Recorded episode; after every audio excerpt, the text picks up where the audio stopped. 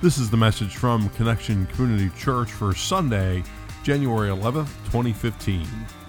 Lessons from the plane Put your own oxygen mask on first.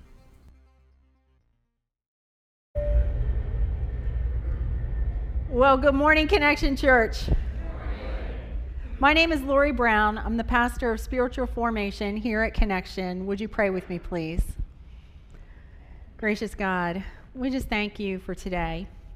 Thank you for waking us up and bringing us here so that we can worship together, fellowship, and hear your word. God, as we settle in, have us um, open our hearts and our minds for all that you have to offer. Most importantly, Lord, we pray that we are um, changed and transformed by our worship this morning.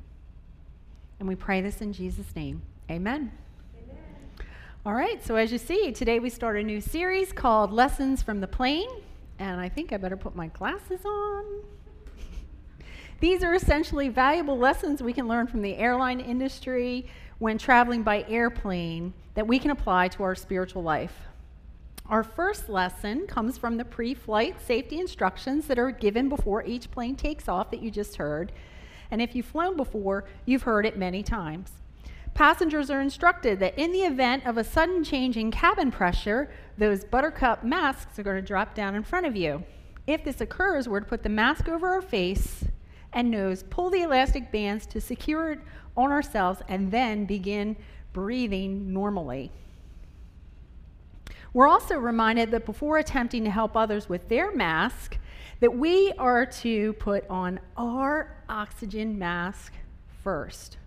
And the reason is simple. It's kind of hard to help someone put their mask on when you've passed out because of ox- oxygen deprivation. There's a lot of great worldly wisdom that has come from this metaphor of the oxygen mask for caregivers, parents, teachers, and employees. So the lesson is essentially the same. We're not going to be effective caregivers when we ourselves are physically or emotionally crashing because we've neglected our own basic care. So, an example of this could be of a son, a daughter, a spouse, or a loved one who's dealing with an addiction. Experts agree we can't effectively help them first without first getting help for ourselves in programs like Al Anon, whose purpose is to help the relatives and friends of alcoholics or those who have a drinking problem. Al Anon is a place where we can begin to understand addiction while learning how to care and cope more effectively ourselves.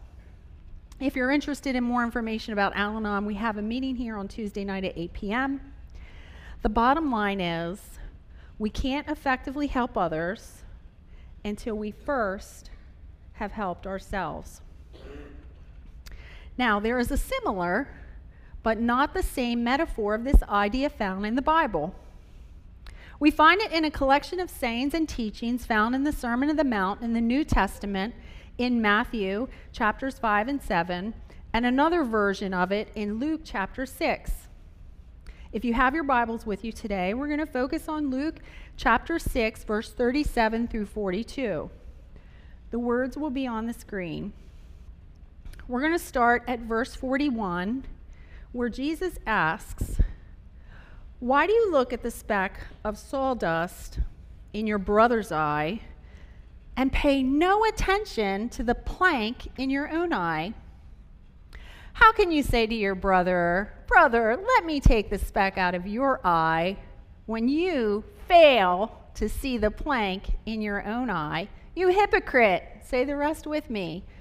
First, take the plank out of your eye, then you will see clearly to remove the speck from your brother's eye. So, this message is similar, and the visual is actually a little comical if we think about it. Can you just picture it? Someone with a plank in their eye trying to remove the speck from someone else's eye. It's pretty obvious that we can't help remove the speck from our brother's eye without first taking out the plank from our own eye. Now, for us to get the full meaning of this passage, however, we have to back up a few verses where Jesus talks about not judging others. Not judging others is a very important ingredient in speck removal that we don't want to miss. Hopefully, this will all make sense in a few minutes. So, Jesus says in verse 37 Do not judge, and you will not be judged. Do not condemn, and you will not be condemned.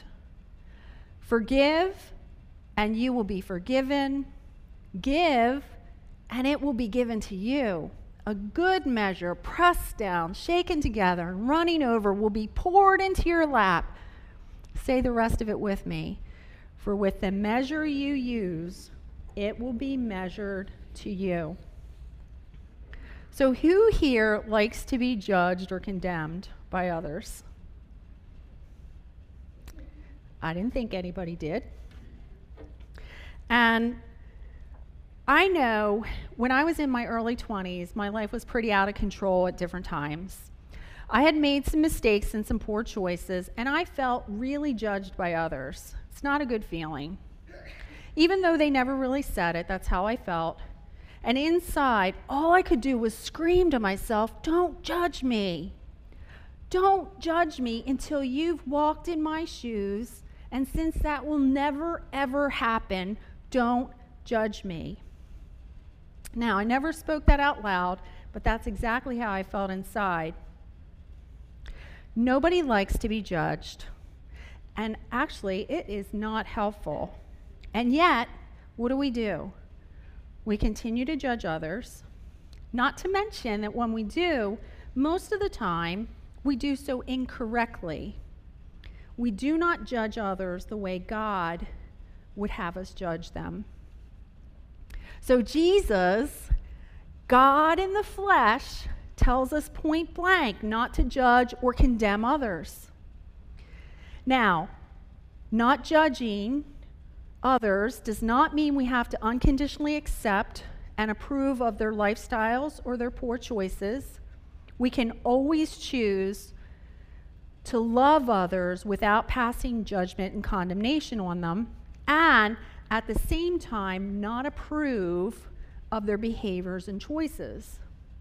So, for example, as a parent or a kid, right, we love our kids and we love our parents, but we don't always agree with them. We don't always agree with their lifestyle choices and their behaviors. And the bottom line is we can love our kids, we can love our parents, and not like their choices. Now, it doesn't mean that there won't be consequences for choices that we make. There are always consequences for the sin and bad choices we make in our life. There's always consequences. Now, another way of putting this is that we can love the sinner, we're all sinners, and not the sin. This can be tough to do, but with God's help, we know that this is possible. So Jesus tells us that if we don't judge and condemn others, that neither will we be. I don't know about you, but that sounds like a pretty good deal. He also says to forgive others and we will be forgiven. And if we give, whatever we give, Whatever we give, whether that's mercy, compassion, love, it will also be given to us as well. So, this is a pretty straightforward teaching from Jesus. The question is then, in practice, why do so many of us have a hard time not judging and condemning others in our thoughts, our conversations, or our actions? Why do our standards of judgment and mercy vary from person to person? Why do many of us have that one person that we absolutely refuse to forgive? Why are we not more giving with our love, our compassion, and our mercy? So, again, Jesus the Son of God, remember whose lips this is coming from, tells us with the measure we use, it will be measured to us. So another way of asking the earlier question is how do we how do we want to be measured? Do we want a good measure of judgment and condemnation poured into our laps? I don't think I do. Or do we want a good measure of forgiveness, compassion, mercy, and love and generosity from God? So, Jesus, he gives us an example of what a good measure is. In Jesus' time, when you went to the market to order a measure of grain, just for example, whether that was a small, medium, or large measure, measure of grain, a good measure from a really generous merchant would be one where they pack the grain in there. You know, like they shake it down, they get all the air out, and they put as much as possible, they allow it to settle, and they keep filling it up. It reminds me of kind of when I go to the Sweet Frog to get no sugar added self serve frozen yogurt. I always get the small cup. They have three sizes small, medium, and large. And then what do I do? I pack it in there. I tap it on the counter. I want to get all the air out. And then I want to put as much into that little cup, which really isn't that little, as can possibly fit. Now, a good measure in Jesus' day goes even further. It was so full that it would be running over so much so that it would be poured into their lap, which had a fold or a pocket in it that would catch the extra grain. So, this visual can give us some added perspective to consider and notice what we are dishing out and giving to others. Our family members, our coworkers, our neighbors, people we disagree with, our classmates, are we giving them judgment and condemnation, or are we giving them forgiveness, compassion, mercy, and love? So we next picked up, pick up at verse 39. He, Jesus, also told them this parable Can the blind lead the blind? Will they not both fall into a pit? The student, that's us, is not above the teacher, that's Jesus. But everyone who is fully trained will be like their teacher. Why do you look at the speck of sawdust in your brother's eye and pay no attention to the plank in your own eye? How can you say to your brother, Brother, let me take the speck out of your eye, when you yourself fail to see the plank in your own eye? Say the rest of it with me. you hypocrite. First, take the plank out of your eye, then you will see clearly to remove the speck from your brother's eye. you know, Jesus, he asks such great questions. So, as we continue to break this down, let's ask and clarify a couple of things first. When Jesus asks, Why do you look at the speck of sawdust and pay no attention to the plank in your own eye, what exactly is Jesus referring to? Well, the specks in other people's eyes are the sins and the character defects that we take notice of in others.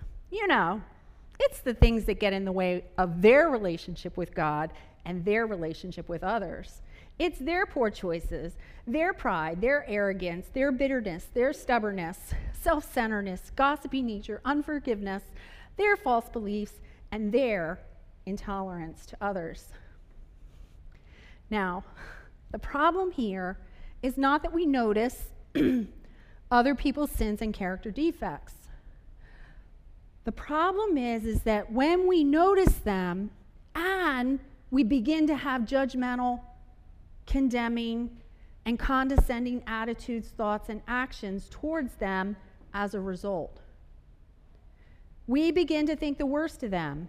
We shut them out, or worse, we actually tell them how we feel. We turn our backs on them, and we forget that God loves them too. We forget that. Isn't it ironic how easy it is for us to do this, though? To see and talk about, to gossip about the faults of others and not notice them in ourselves? That's precisely what Jesus is talking about when we see a speck in another person's eye and we fail to see the plank in our own eye, the more grievous sins and character defects that we have. So, this is exactly, we'll give a, a, biblical example. This is exactly what happened to King David. When Nathan came to confront him with his sin, you might remember we talked about this story in September.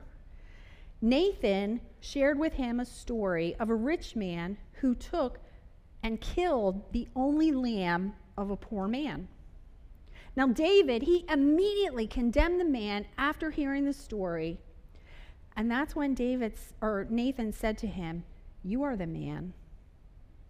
You are the man." It was not until that moment that David could see the plank in his own eye. It was not until that moment that the full impact of David's sin with Bathsheba hit him when he slept with a married woman and then plotted to kill her husband. It's like Nathan had his oxygen mask on. He was breathing in spiritual air and he was seeing with spiritual eyes. Nathan was able to see clearly to help David put his mask on and remove David's plank. So, this reminds me of a great Al Anon slogan that I heard years ago. It goes like this You spot it, you got it. No, you spot it, you got it. Say it with me. You spot it, you got it. Look at your neighbor and say it. You spot it, you got it. All right. It is a reminder for us that other people are a mirror for us. So when we spot something in other people that we criticize, judge, or condemn in them, it's because those same things maybe not played out the same way, are in our own lives, and we are blind to them. We are blind to them because we're spiritually deprived of spiritual oxygen, so to speak. We do not see and judge others clearly. That is the way God would have us do that. We instead see through the world's eyes of judgment and the world's eyes of condemnation. Our vision is distorted. The measure we use for ourselves is not the same measure we use for others. When we are blind, the measure we use for ourselves usually has a lot more grace, a lot more forgiveness, and mercy in it than the measure we use for others. It is so easy to justify, rationalize, and minimize our own behavior and poor choices and the sin. While we, what do we do? We exaggerate them in other people when we judge them, when we see those same things in them, just as David did. So the question for us today is what do we do about this? Especially when we're blind to those things ourselves. How do we take the plank out of our own eye so that we'll be able to see clearly to help others put their spiritual oxygen mask on? Well, the answer is is to let the people we encounter on a daily basis be a mirror for us. When we see the speck, the sins and character defects in another person, and we begin to judge or condemn them in our thoughts, attitudes, and actions, Remember, like that be a little red flag pop in your head. Oh my gosh, you spot it, you got it. Like, you spot it, you got it. That's the first clue that we are deprived of spiritual oxygen and have a plank in our own eye. When this happens, imagine God just dropped down a spiritual oxygen mask for us to put on. Immediately take the mask and put it on. Begin breathing in spiritual air. Start praying. Start searching the scriptures. do some self examination. Ask God to help us understand why we're having such a hard time with that individual person or their actions. Our judgmental and condemning attitudes and beliefs can go really deep and they can get real personal. So ask the Holy Spirit to illuminate our sins and our character defects that we're blind to. Now, if you can't find any, this is an indication that you are still blind. Or if you think that they are much worse than you are in some way, you are still blind. The bottom line is we are all sinners in need of divine grace. And without God's help and grace, we all have no hope. All of us, without God's love and grace, have no hope. So, getting to this point is the spiritual leveling ground, so to speak, for plank removal and are being able to see clearly. So, for example, earlier this fall, I attended a ministry conference in Dallas, Texas. There was one speaker there I had a hard time listening to because his beliefs were very different than mine. As a result, I began to judge him. And it became really difficult to listen to anything he said, actually, even some of what other people said, because my listening was overshadowed by our differences. I began praying and asking God, help me listen with spiritual eyes and ears. Because I wanted to get all I could get from this ministry conference. Now, by the end of the conference, I became thankful that he was the opening speaker every morning. In the process of me being challenged to listen to someone I disagree with, I had a big aha moment. It was like God whispered to my spirit, Do not judge my fellow servant. I have called him into ministry to do my work, just as I have called you. Follow me. Ouch. It was like a big mind your own business, Lori. Stay focused on yourself and stop judging. So, this experience, this was humbling convicting, it moved me to repentance, and it was freeing. It was very freeing. My heart was changed when I saw the plank in my own eye. That's what happens when we repent. God changes our heart. God is the one who's, who does that. It is only by God's power that we can have lasting transformational change in our life. Only by God's power. All we have to do is put our spiritual oxygen mask on and be open to receive from God. Now, here's the funny thing. Once we allow God to help us remove the plank in our own eye and begin breathing in that spiritual oxygen, we begin to see clearly.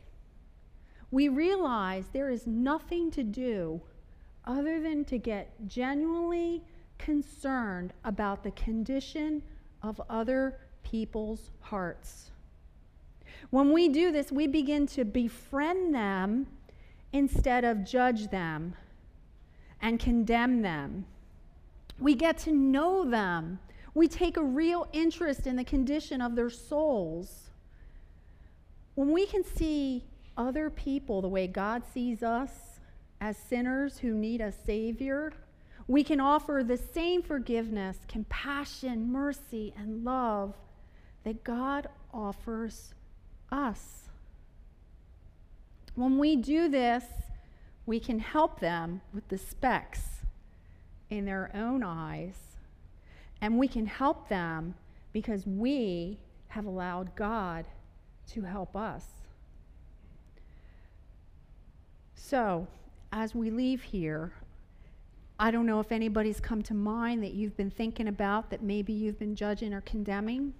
Or maybe this week as you go on, you know, when we notice that thing in ourselves, let's remember what is it? Do you remember the Al Anon slogan? You spot it, you got it? Let's remember that. Put your spiritual oxygen mask on. Seek God's help through prayer and searching the scriptures. Do that self examination.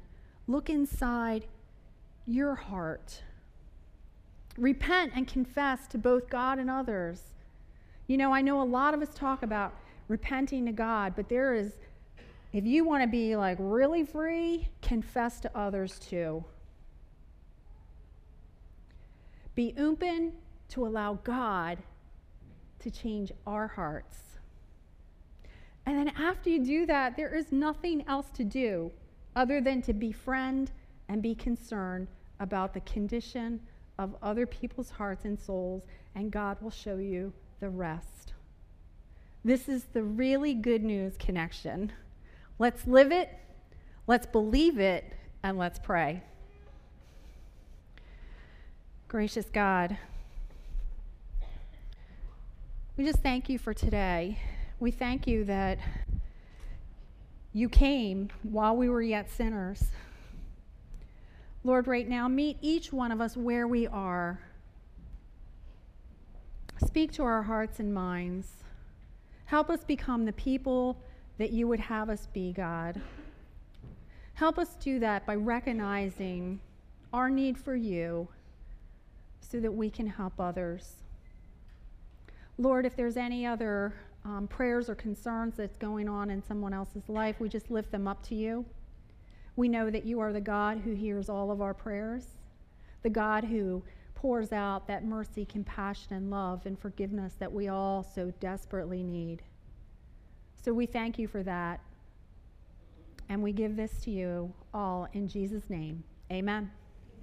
Thank you for joining us for our podcast. For more information about Connection Community Church in Middletown, Delaware, please visit our website at justshowup.church. You can also call our church offices at 302 378 7692. Community Church, connecting